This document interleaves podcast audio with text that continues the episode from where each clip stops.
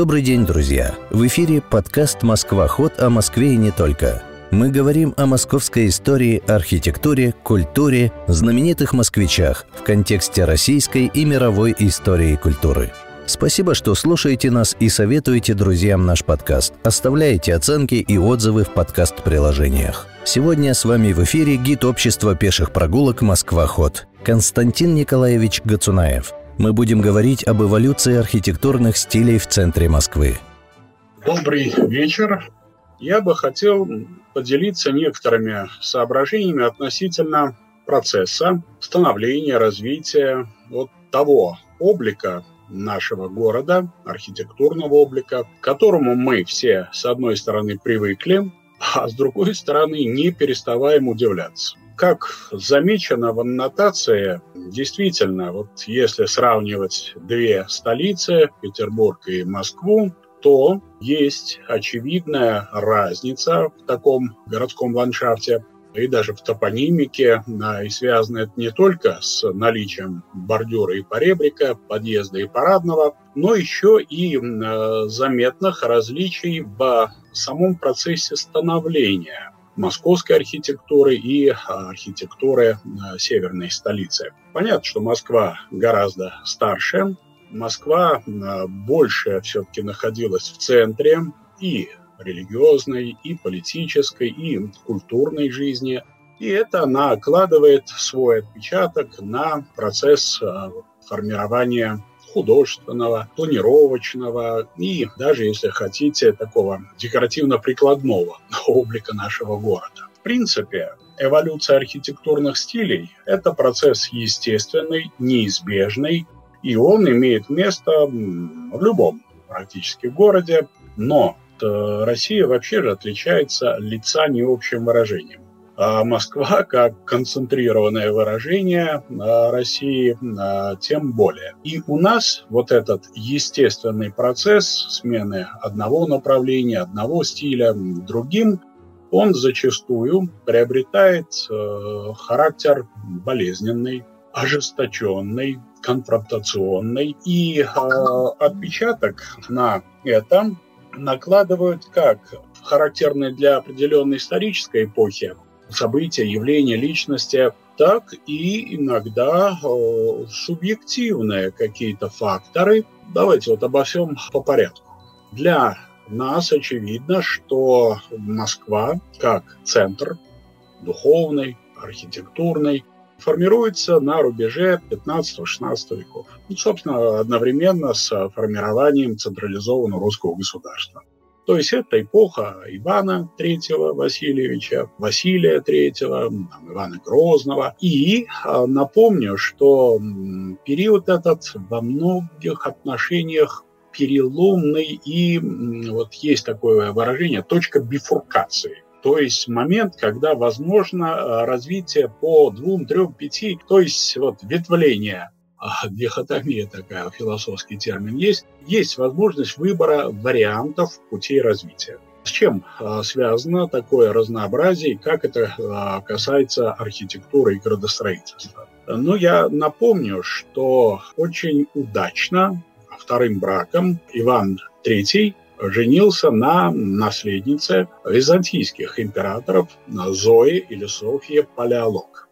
Она в конце 15 века приезжает в а, Россию, и вот привычные нам символы государственности, вроде двуглавого орла, например, да и само наименование первого лица, кесарь, цесарь, царь, все это вот э, оттуда, из Византии и в значительной степени от Зои Палеолог. Но вместе с ней прибывает целая группа, или вскоре после ее появления прибывает целая группа замечательных инженеров, архитекторов, ученых широкого профиля, из Северной Италии. Она хоть и византийская наследница, но росла, училась, э, общалась с интеллектуальной элитой на Апеннинах, на территории нынешней Италии. И среди вот этих э, ценцов Зою Палеолог был и выдающийся инженер, архитектор, гидротехник Аристотель Ферраванти. Парадоксальным образом именно этот человек, Аристотель Фиараванти, создает главный православный храм России, Успенский собор Московского Кремля. Ну, казалось бы, как? Мы привыкли к противостоянию западного христианства, восточного христианства, католицизму, православия. И вдруг католик строит главный патриарший собор. Патриаршество в конце 16 появилось. Но вот до 17 года Успенский собор – это главный собор России. Отнюдь не храм Христа Спасителя. И вправе мы с вами ожидать, что приехавший в а, разгар пресловутого возрождения итальянского ренессанса. Аристотель Ферраванти, один из заметных деятелей этой эпохи, он вроде как должен строить здесь, в Москве, ну, нечто подобное тому, что он возводил у себя на родине. Вот в стилистике Квадроченто, Чинквиченто, то есть э, 15-16 веков. А строит он собор Успенский, нам всем хорошо знакомый, по образу и подобию Владимирского Успенского собора. Пятиглавый, крестово-купольный. Но лишь внешняя сторона вот этой постройки, она продолжает а, еще до монгольскую Владимиро-Суздальскую традицию. Вот это пятиглавие, купола характерные, аркатурный поясок, колончатый поясок на половине высоты здания. Вот все те а, знакомые хорошо детали Владимира Сударского зодчества, они итальянцам воспроизводятся скрупулезнейшим образом. Почему? Чем объяснить вот э, чисто европейскую конструкцию, материалы, технологии. Аристотель Ферраванти много чего нового применил в э, Москве, ну, начиная от привычного нам сегодня кирпича, то есть не плинфа вот византийского, очень тонкий, плоский кирпича, вот, привычной нам формы, растворы, полиспас, система блоков, да много чего сделал. И э, вместе с тем вот такой подчеркнуто архаичный внешний облик. Объяснялось это чисто политическими соображениями. Иван III, собирая русские земли вокруг Москвы, делал такую зримую, очевидную всем э, заявку на преемственность московского государства с домонгольским Владимиро-Суздальским э, княжеством. А потому главный храм этого формируемого централизованного государства, он выглядит так же, как Владимиро-Суздальский, в частности, Успенский собор во Владимире. То есть облик, он определен совершенно конкретными, ну, я бы сказал, сиюминутными политическими целями. Итальянцев приехало много в этот период в наши пределы, ну, Строили они и в Кремле, и за его пределами, и в частности вот а, летняя резиденция а, великих князей, а потом и царей московских, а, знаменитый комплекс в Коломенском, знаменитый храм Вознесения в Коломенском тоже строил итальянец. При этом мы видим замечательное сочетание, опять-таки, западноевропейских технологий и материалов а силуэт, он э, отсылает нас к э, силуэту скорее вот колоколен деревянных, традиционных для э, русского зодчества шатровых, с галереями, бульбищами, вот, открытыми, закрытыми галереями. Уникальное сооружение, выразительное, большая для всех нас удача, что а, этот храм сохранился, и, по идее, он храм Вознесения в Коломенском должен был определить генеральную линию развития отечественной архитектуры на ну, по крайней мере, 100-150 лет вперед. А этого не случилось. Почему? Опять-таки, объяснение вот э, этому ну, несколько, может быть, неожиданно, но очень значимо для переживаемой Москвой эпохи. К началу XVI века и вплоть до его середины очень напряженная духовная жизнь. В частности, вот одним из побочных эффектов этой напряженной духовной жизни стал проведенный в середине XVI века поместный собор – русской церкви православной. В историю он вошел под названием Стоглавого собора, поскольку его решения были оформлены в 100 пунктах, в 100 параграфах, в 100 главах, отсюда и название. Ну, само слово «собор» в данном случае – это съезд, а не конкретная постройка. Но решения Стоглавого собора касались в том числе и русского зодчества. Стоглавый собор еще тогда, в 1551 году, категорически запрещает строительство шатровых храмов. Казалось бы, почему? Вот удачно найденный, вот свой, совершенно оригинальный, самобытный вариант архитектуры. Ну и развивайте вот эту а, линию. Я упомянул о, о напряженной духовной жизни, и она дала феномен, который до сих пор, что называется, на слуху, который лежит в основе вот нынешнего политического дискурса, ожесточенных дискуссий между политическими партиями, да иногда и просто на кухнях. Речь идет о знаменитой теории Москва, Третий Рим. Провинциальный Елеазаров монастырь под Псковом и его игумен а, Филофей считается автором вот этой теории. Я не буду вдаваться в детали, ее два момента выделю и подчеркну. Игумен Филофей на основании определенных теологических и исторических выкладок приходят к следующим выводам. Московское государство есть воплощение божественного идеала мироустройства. Третий Рим, само понятие Рима в терминологии XVI века – это воплощение божественного идеала. Вот как Господь хотел устроить жизнь во всех областях – культурный, семейный, политический, военный, хозяйственный. Вот так это и воплощается в царстве Рима. Это царство обладает чудесным свойством перемещаться по поверхности Земли и в пространстве, и во времени. Ну, первый Рим – это Западная Римская империя, период расцвета.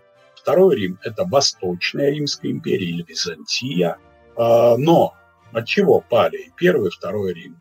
Да потому что они впали в ересь, испроказились, изменили истинному христианству – и вот либо варвары, как это было в случае Западной Римской империи, обрушили ее, либо турки, как это случилось с э, осадой османами Константинополя в 1453 э, году и э, концом Византии. Вот два Рима пали, а третий, Москва, стоит, а четвертому не бывать. И из вот этого утверждения, постулата, вытекает другой. Если Москва – это вот Третий Рим, то русские, с точки зрения Филофея, это богоизбранный народ, ни больше, ни меньше. Но сегодня вот это утверждение воспринимается как э, попытка сделать комплимент соотечественникам. Хотел сказать приятно и сказал. Вот вы богоизбранный народ. Но в XVI веке отношение к этому э, суждению было несколько иным. Никакой это не комплимент это скорее аванс, который и стране, и ее населению предстоит долго, мучительно оправдывать, отрабатывать. То есть, раз вы богоизбранный народ, то на вас лежит миссия всемирно-исторического масштаба – спасти все человечество, вывести его из бездны ереси и неверия к истинному христианству, то есть православию. А для такой великой цели никакие жертвы не будут слишком велики.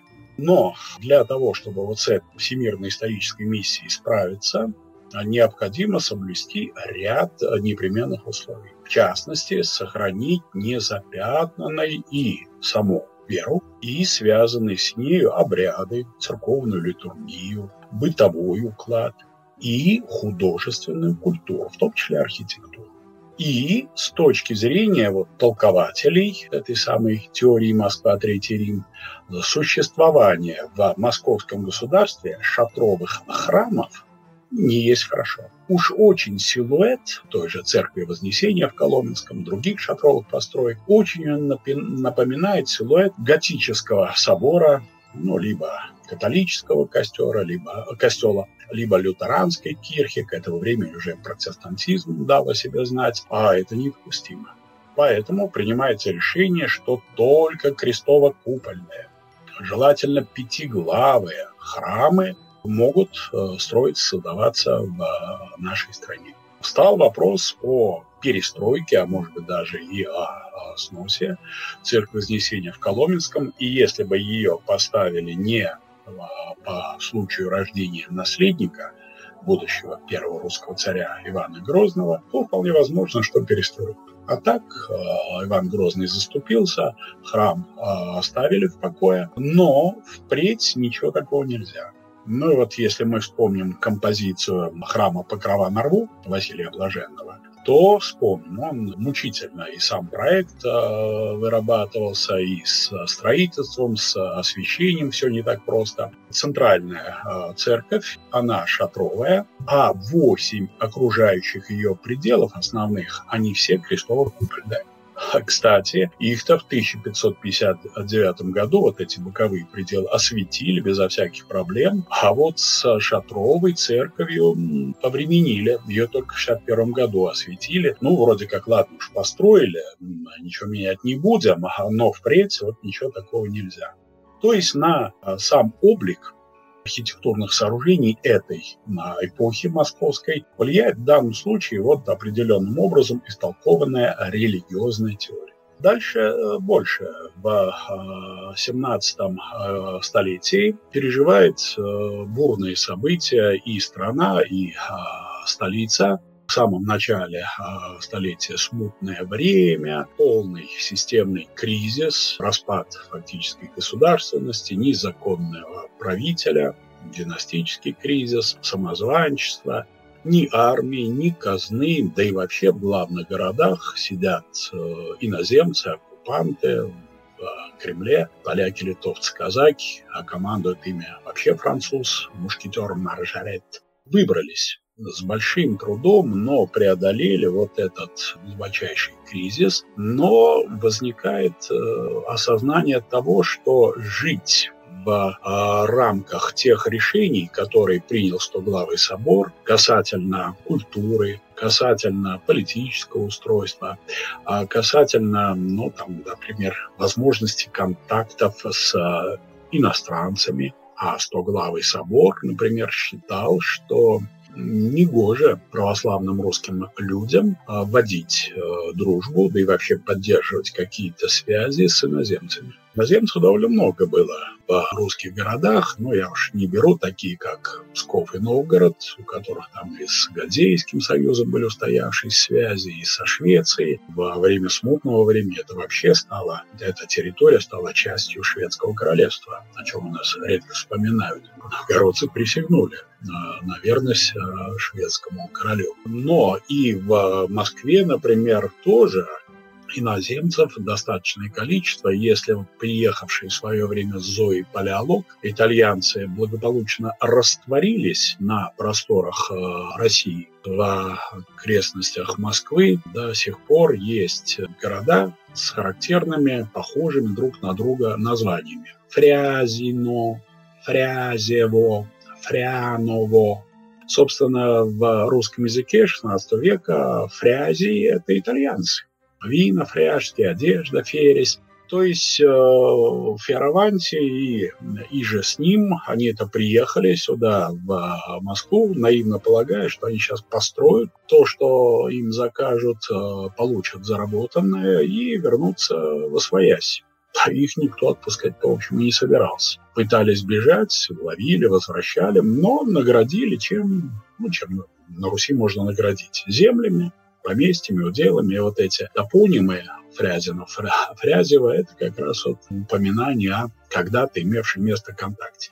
Были и другие, и англичане там со времен Ченслера, поляки, литовцы, а, но контакты на бытовом уровне, они, по мнению Стоглава собора, ни к чему хорошему не приводят. Есть опасность вот, утраты первородства, променять ее за чечевичную похлебку, да и вопросов неудобных к середине, а, ко второй половине XVI века возникало очень много. Ну хорошо, мы богоизбранный народ, а почему тогда вот ремесла в Европе развиты лучше, чем у нас? Почему католические ксензы более образованные, чем там, наши батюшки. А почему царь Иван Грозный предоставил англичанам, купцам английским, право беспошлинной торговли с Персией по русским рекам, а русским купцам не дал? И вот таких почему было очень много. И чтобы раз и навсегда вот такие неудобные вопросы снять, а, собор потребовал 100 главой, а царь согласился – Э, выселить всех э, европейцев, иностранцев из русских городов в изолированные гетто, кварталы. Ну, в Москве вот таким изолированным гетто стал знаменитый Кукуй или немецкая Слобода, сначала на левом а, берегу ручья Кубы, потом после смутного времени на противоположном берегу. Вход русским людям в немецкую слободу был запрещен. А, выход иноземцев из немецкой слободы только в сопровождении служилых людей, дьяков, подьячих, с тем, чтобы свести к минимуму вот такие контакты на бытовом уровне.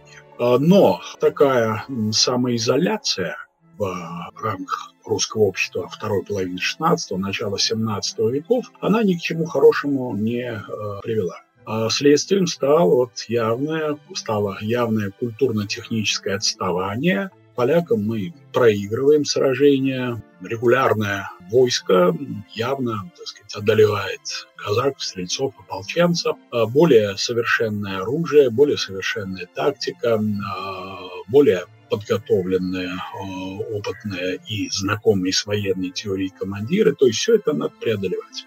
И осознание вот собственного запаздывания в развитии, понимание того, что надо его преодолевать, оно к середине 17 века начинает в русском обществе доминировать. И, собственно, знаменитая церковная реформа патриарха Никона – она-то в значительной степени была связана вот с попыткой модернизации общества. Но как преобразовывать культуру в целом, а архитектуру в частности. Очень большая страна, и есть опасность, что начнешь какие-то преобразовательные движения, а все это кончится очередным хаосом, смутой а и гибелью государственности.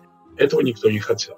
А потому принимается решение Алексеем Михайловичем, царем и патриархом Никоном, давайте-ка мы начнем вот с а, реформы такого традиционного социального института, каким является русская церковь. Ну и в частности, вот ряды, церковные книги исправим, к единому образцу приведем, наведем порядок церковной архитектуре. Но, правда, путь, по которому Никон а, пошел, ну, во-первых, очень грубо, жестко, конфликтно. А во-вторых, вот тот монументальный стиль, а, который мы наблюдаем, скажем, в Ново-Иерусалимском монастыре, в некоторых других а, постройках, там, собор 12 апостолов в Кремле, он, в общем-то, не получил дальнейшего развития ввиду краткости пребывания самого Никона во главе русской церкви.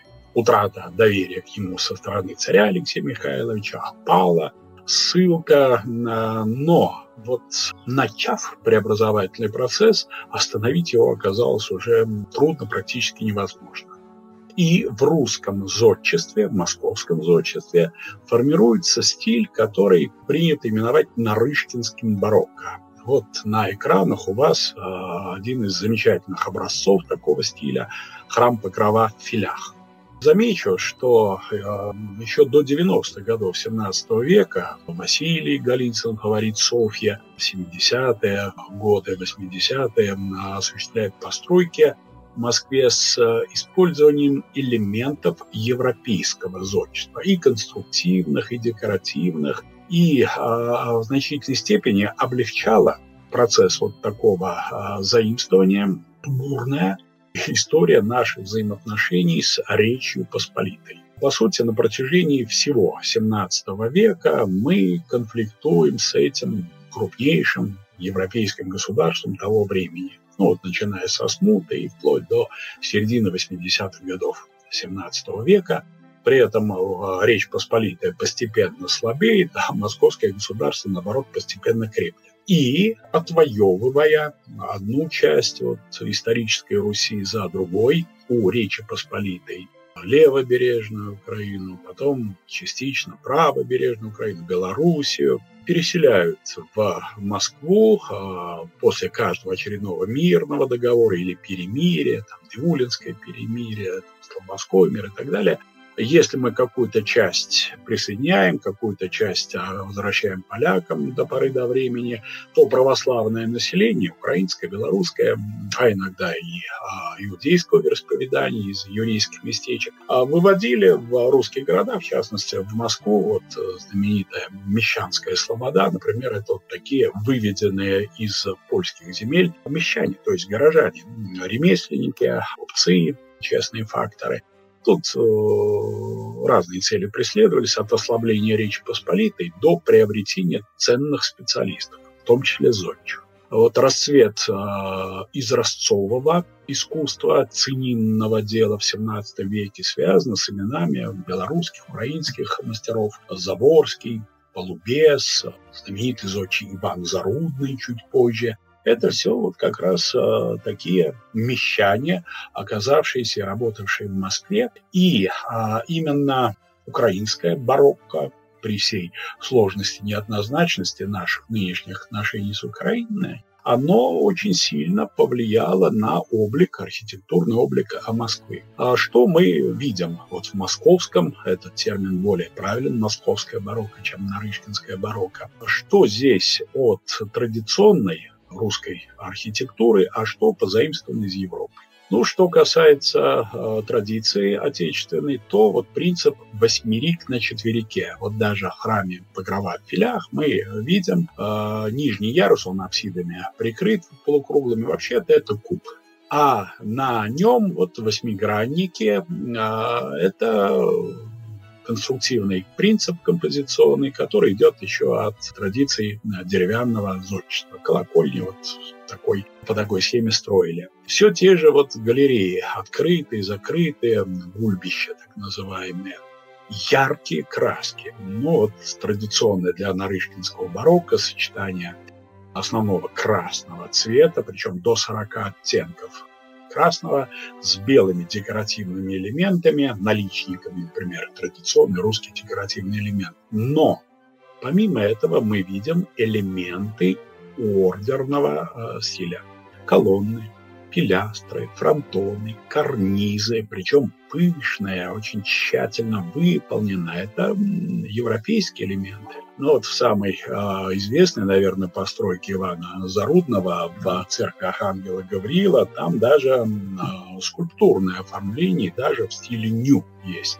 Когда мы на пешеходных э, прогулках э, оказываемся на чистых прудах, вот я обычно на эти рельефы скульптурные, а, выполненные русскими мастерами, но по швейцарским там, артель а, итальянских мастеров, итальянцев по происхождению из Лугана, из Южной Швейцарии, выполняли совершенно нетипично для русской традиции, но типично для традиции европейской. Вот к концу 17-го, начала 18 веков Нарышкинская барокко стала таким межеумочным переходным э, стилем, заметно повлиявшим на облик Москвы и позже, скажем, в середине 20-го э, столетия, к некоторым элементам барочной, нарышкинской архитектуры э, даже возвращались, о чем дальше я э, буду э, говорить.